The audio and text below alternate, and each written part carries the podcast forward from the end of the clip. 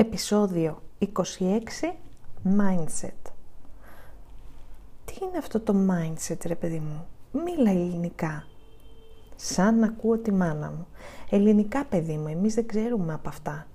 Mindset και mentality. Νοοτροπία.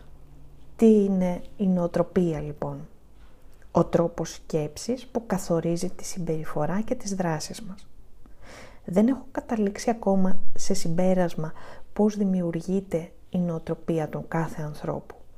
Είναι το περιβάλλον, είναι το DNA, είναι η εκπαίδευση, είναι το σχολείο ή η κοινωνία. Μπορεί να είναι ένας συνδυασμός αυτών, γιατί δεν έχω δει ποτέ κανένα να έχει ακριβώς την ίδια νοοτροπία με κάποιον άλλον. Να υπάρχει ταύτιση δηλαδή σε όλα τα σημεία και εκφάνσεις της ζωής.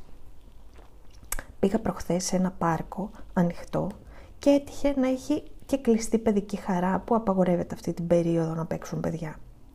Εν τούτης, κάποια είχαν μπει μέσα και έπαιζαν. Ξαφνικά περνάει ένα περιπολικό της Δημοτικής Αστυνομίας και κάνει δυο βόλτες στο πάρκο και φεύγει.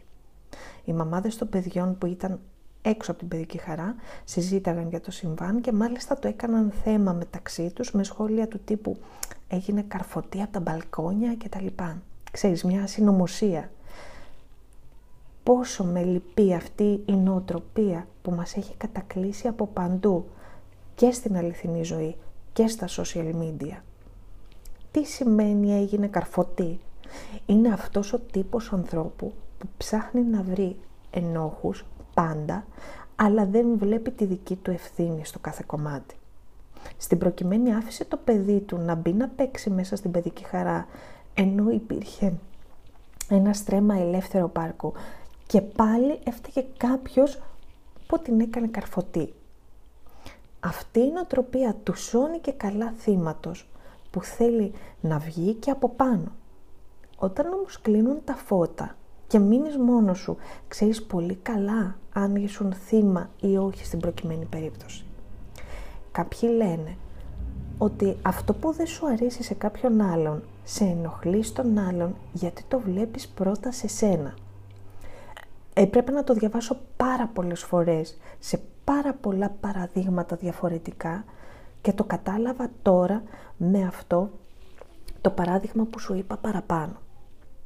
Αν έχω χι ενέργεια να δαπανίσω κάθε μέρα, επιλέγω να μην είναι σε κάτι αρνητικό σε αρνητικές σκέψεις, ειδήσεις, σχόλια. Π.χ. προτιμώ να μην πω ότι είμαι ενάντια σε κάτι ή κατά σε κάτι, αλλά προτιμώ να διατυπώσω με τη θετική περιγραφή του. Δηλαδή, δεν θα πω είμαι κατά της βίας σαν τρόπο επίλυσης προβλημάτων, αλλά θα πω προτιμώ να λύνω τις διαφορές μου με ειρηνικό τρόπο. Με αυτόν τον τρόπο φέρνω στο μυαλό μου το ειρηνικό σενάριο που προσδοκώ και όχι εκείνο που περιέχει τη βία ακόμα και σαν σκέψη. Έτσι η βία δεν μπαίνει καθόλου στο τραπέζι.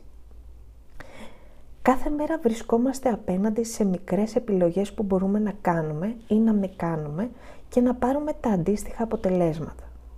Οι άνθρωποι είμαστε πλασμένοι για να προσφέρουμε και να αγαπάμε. Προσφορά είτε οτιδήποτε έχουμε εμείς σε πλεόνασμα, είτε κάποια υπηρεσία, είτε λίγο χρόνο. Προσφέροντας αδειάζουν τα χέρια σου, αλλά γεμίζει η καρδιά σου. Προσφέρω οτιδήποτε ή αγάπη ακόμα σε εκείνον που δεν έχω κανένα λόγο να το κάνω. Αυτόν που μπορεί να μου κάνει δύσκολη τη μέρα μου. Γιατί ίσως αυτός ο άνθρωπος είναι αυτός που χρειάζεται περισσότερο αγάπη και ας μην το ζητά. Φέρομαι με αγάπη, ακόμα και αν δεν το αξίζει ο άλλος, όχι για εκείνον, αλλά για εμένα. Εσύ δίνεις αγάπη και εσύ νιώθεις ελεύθερος μετά από αυτό. Η συνειδητοποίηση ότι πια δεν χρειάζεται να πολεμάς κάτι. Έχεις φτάσει σε τέτοιο επίπεδο ελευθερίας. Το ξέρω ότι τον τελευταίο καιρό έχουν δοκιμαστεί συναισθήματα και σχέσεις μέσα από όλες αυτές τις καταστάσεις που ζούμε γνωρίζω ότι πιο πολύ από κάθε άλλη φορά το αύριο μοιάζει αβέβαιο, σχεδόν σκοτεινό και αυτό το σκοτάδι μας αποτρέπει από το όνειρο και το σχεδιασμό του αύριο. Το αύριο είναι εκεί έξω. Ποτέ δεν το είχαμε. Ούτε μας το υποσχέθηκε κανείς. Το τώρα είναι το μόνο που έχουμε. Πάντα αυτό είχαμε. Τα μόνα όρια τα βάζουμε εμείς. Ακόμα μία φορά που χρησιμοποιώ τη λέξη όρια και όλοι εσείς οι δικοί μου άνθρωποι που μεγαλώσαμε μαζί, που ζούμε κάθε μέρα μαζί, μπορεί να σας εκνευρίζει αυτή η στάση ζωής μου. Αυτό το πάντα μισογεμάτο ποτήρι. Αλλά πιστεύω ότι το ποτήρι θα είναι γεμάτο όσο εγώ πιστεύω ότι είναι. Όσο και αν προσπαθείς να με πείσεις ότι κοντεύει να διάσει το νερό από μέσα του, ακόμα και όταν θα έχει μόνο μία σταγόνα μέσα, εγώ θα σου λέω, όμως έχει ακόμα μία σταγόνα. Γιατί αυτή είναι η νοοτροπία μου και είναι κάτι που βιώνω έμφυτο χωρίς να το προσπαθήσω καθόλου. Έχεις λοιπόν μια επιλογή να κάνεις σχετικά με την νοοτροπία.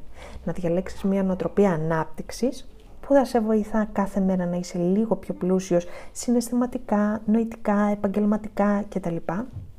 Να διαδέχονται οι μέρες η μία την άλλη και να μαθαίνεις κάτι ακόμα. Να προσφέρεις κάτι σε κάποιον που το έχει ανάγκη, να εκπαιδευτείς και να μάθεις από τις πιθανές λάθος κινήσεις σου.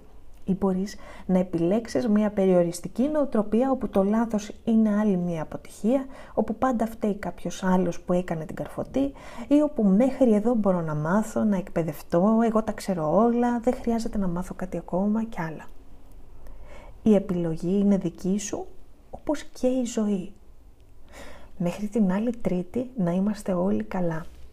Αν αυτό που άκουσες πιστεύεις ότι μπορεί να βοηθήσει κάποιον δικό σου άνθρωπο, θα χαρώ πολύ να του το στείλεις. Ε, αν μπεις μέσα στο γράμμα θα πάρεις και ένα εισιτήριο για το webinar του Σαββάτου της 3 Τετάρτου σχετικά με τα όρια. Να είσαι πάρα πολύ καλά.